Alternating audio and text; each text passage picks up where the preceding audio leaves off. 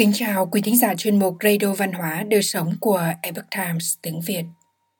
Hôm nay, chúng tôi hân hạnh gửi đến quý thính giả bài viết có nhan đề Nhân quả báo ứng, khiến người chết oan họa lây cả nhà, con trai là đến để đòi nợ. Bài viết do cổ dung biên tập, tiểu minh chuyển ngữ theo bản gốc từ Epoch Times Hoa ngữ. Mời quý vị cùng lắng nghe. Người ta nói thiếu nợ phải trả. Nếu như nợ tính mạng, thì có thể phải trả giá rất nặng nề. Trong bài viết này, xin được kể lại hai câu chuyện quả báo có thật đã được ghi chép lại. Câu chuyện thứ nhất, khiến người chết oan họa lây cho cả nhà.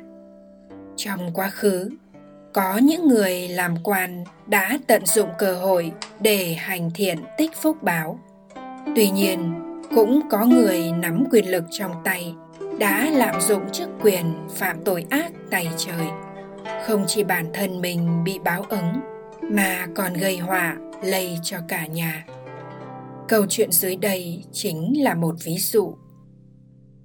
Vào thời nhà thanh ở huyện an đông có một người dân tên là Đình Giáp làm thuê trong chùa ngoài huyện Bảo Ứng. Người này có một con lừa là phương tiện đi lại. Một hôm, người đồng hương họ Trang đi đến huyện Bảo Ứng báo với Đình Giáp rằng Mẹ của ông bệnh nặng, nhờ tôi nhắn tin giúp ông.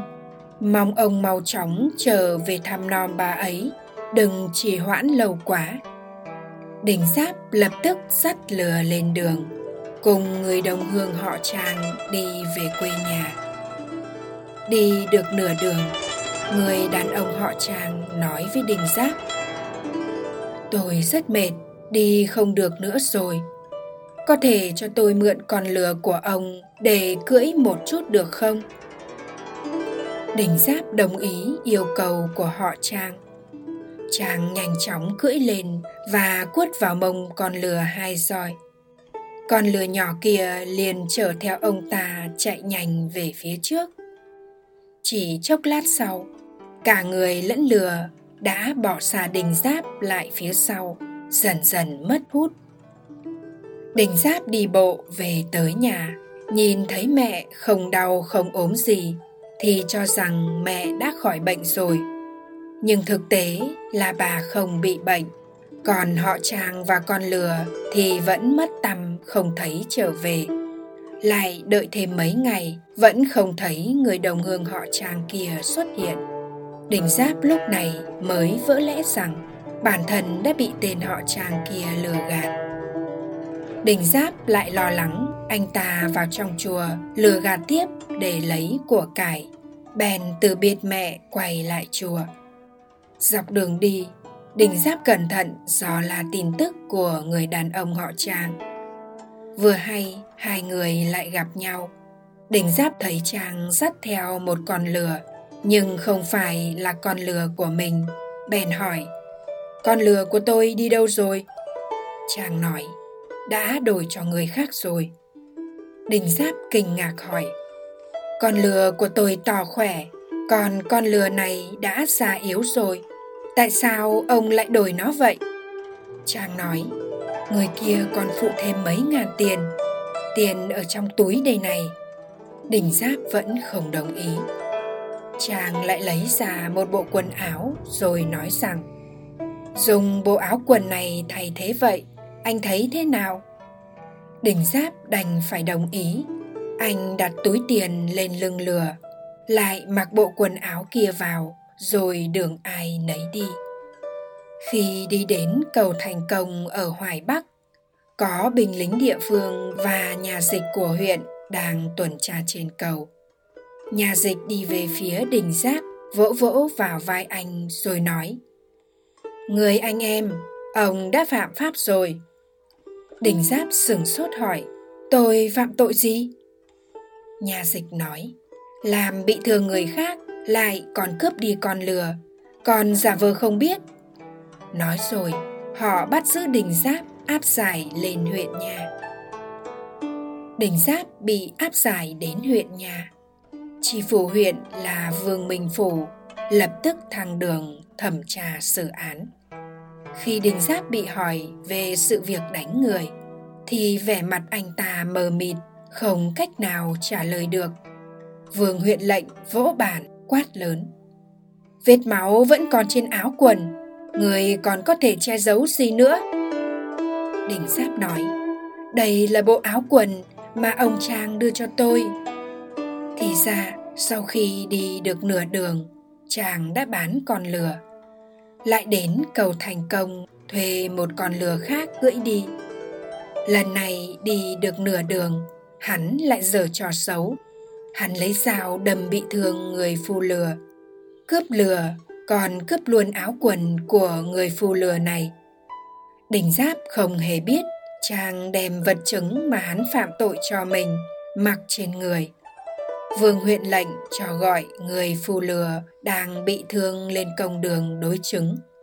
Phù lừa nói, tôi không biết họ tên của kẻ giết người, nhưng tướng mạo giống y như người này. Kỳ thực, người phù lừa lúc ấy cũng không nhìn thấy rõ đối phương. Thế là vương huyện lệnh bèn dùng cực hình bức cung, thậm chí dùng hương đốt nung dưới nách đình giáp. Đình giáp không chịu nổi tra tấn, đành phải tự nhận tội giết người cướp của. Đình giáp bị giam giữ trong tử lao, không lâu sau thì qua đời.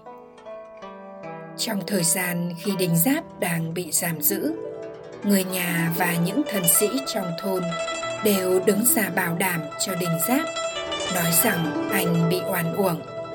Tuy nhiên vương huyện lệnh cố chấp cho mình là đúng còn nói rằng nam sơn có thể đổi còn vụ án này không thể thay đổi. Ông ta kiên quyết theo phán đoán của mình không chịu thẩm tra lại vụ án. Về sau người đàn ông họ trang kia trộm cắp bị bắt quả tang ở huyện bảo ứng lúc thẩm vấn Hắn ta nói ra sự thật về vụ án đình giáp. Nhưng đợi đến khi hồ sơ vụ án đưa ra ngoài, thì đình giáp đã chết rồi. Không lâu sau, chàng cũng chết trong nhà ngục. Một tháng sau, vào ngày nọ khi vương huyện lệnh đang ngồi ở công đường giải quyết công việc, thì có người nhà chạy đến báo rằng, công tử phát điên rồi. Vương huyện lệnh vội vàng chạy vào trong nhà nhìn xem. Chỉ thấy con trai của mình vừa nhảy vừa kêu gào, Đồng thời kêu to bằng giọng nói của đình giác. Oan uổng quá. Người nhà của vương huyện lệnh hỏi anh ta, Lúc này đang bị hồn mà của đình giáp nhập vào. Đây là chuyện riêng của huyện lệnh Tại sao phải oán hận lên con trai của ông ấy? Đình Giáp nói, hiện giờ vận làm quan của huyện lệnh chưa hết. Trước hết, hãy để cho ông ta tận mắt nhìn thấy con cái của mình từng đứa một chết đi. Sau đó sẽ đến lượt ông ta. Ông ta sớm muộn gì cũng tránh không thoát được đâu.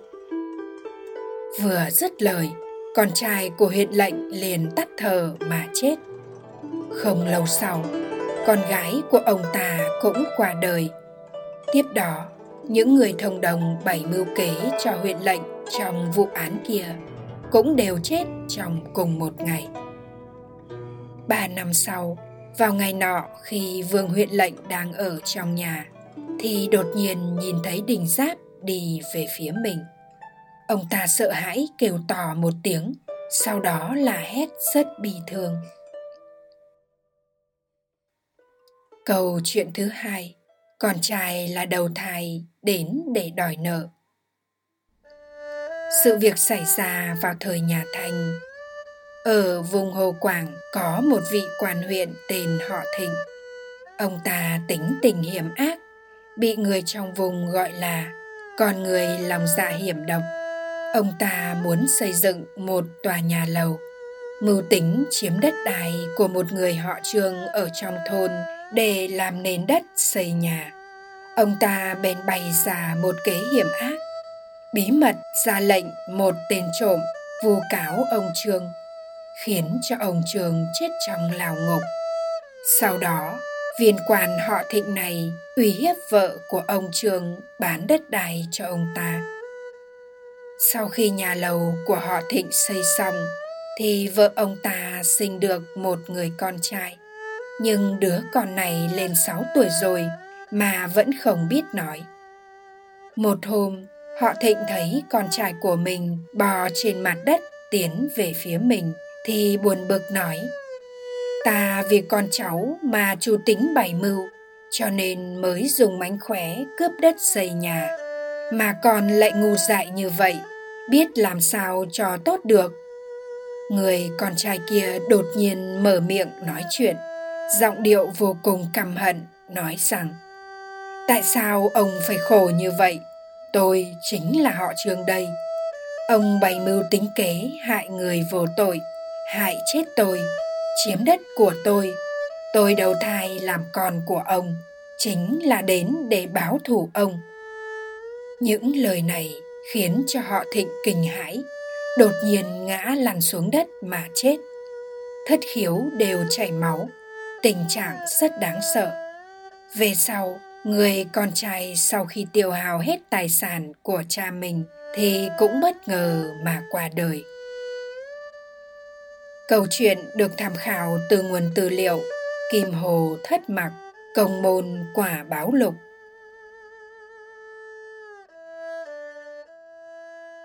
Quý thính giả thân mến, chuyên mục Radio Văn hóa Đời Sống của Epoch Times tiếng Việt đến đây là hết. Để đọc các bài viết khác của chúng tôi, quý vị có thể truy cập vào trang web epochtimesviet.com. Cảm ơn quý vị đã lắng nghe, quan tâm và đăng ký kênh.